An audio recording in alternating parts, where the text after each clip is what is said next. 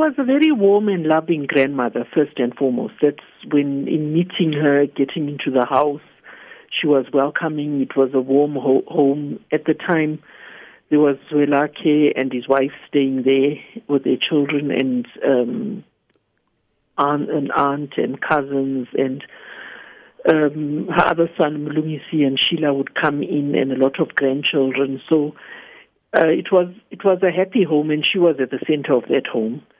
And so she was a person who was not um, in company. She was quite prepared to be in the background. She was prepared to be the grandmother, um, looking after the grandchildren.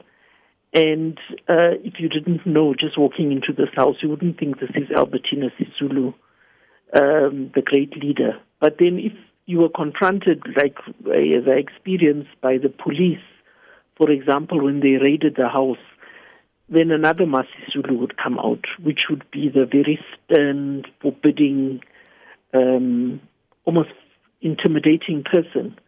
And then you would see the, her strength and courage um, that she was really a person who had the courage of a lion. She would face police with guns without the slightest um, slightest sign of fear or hesitation.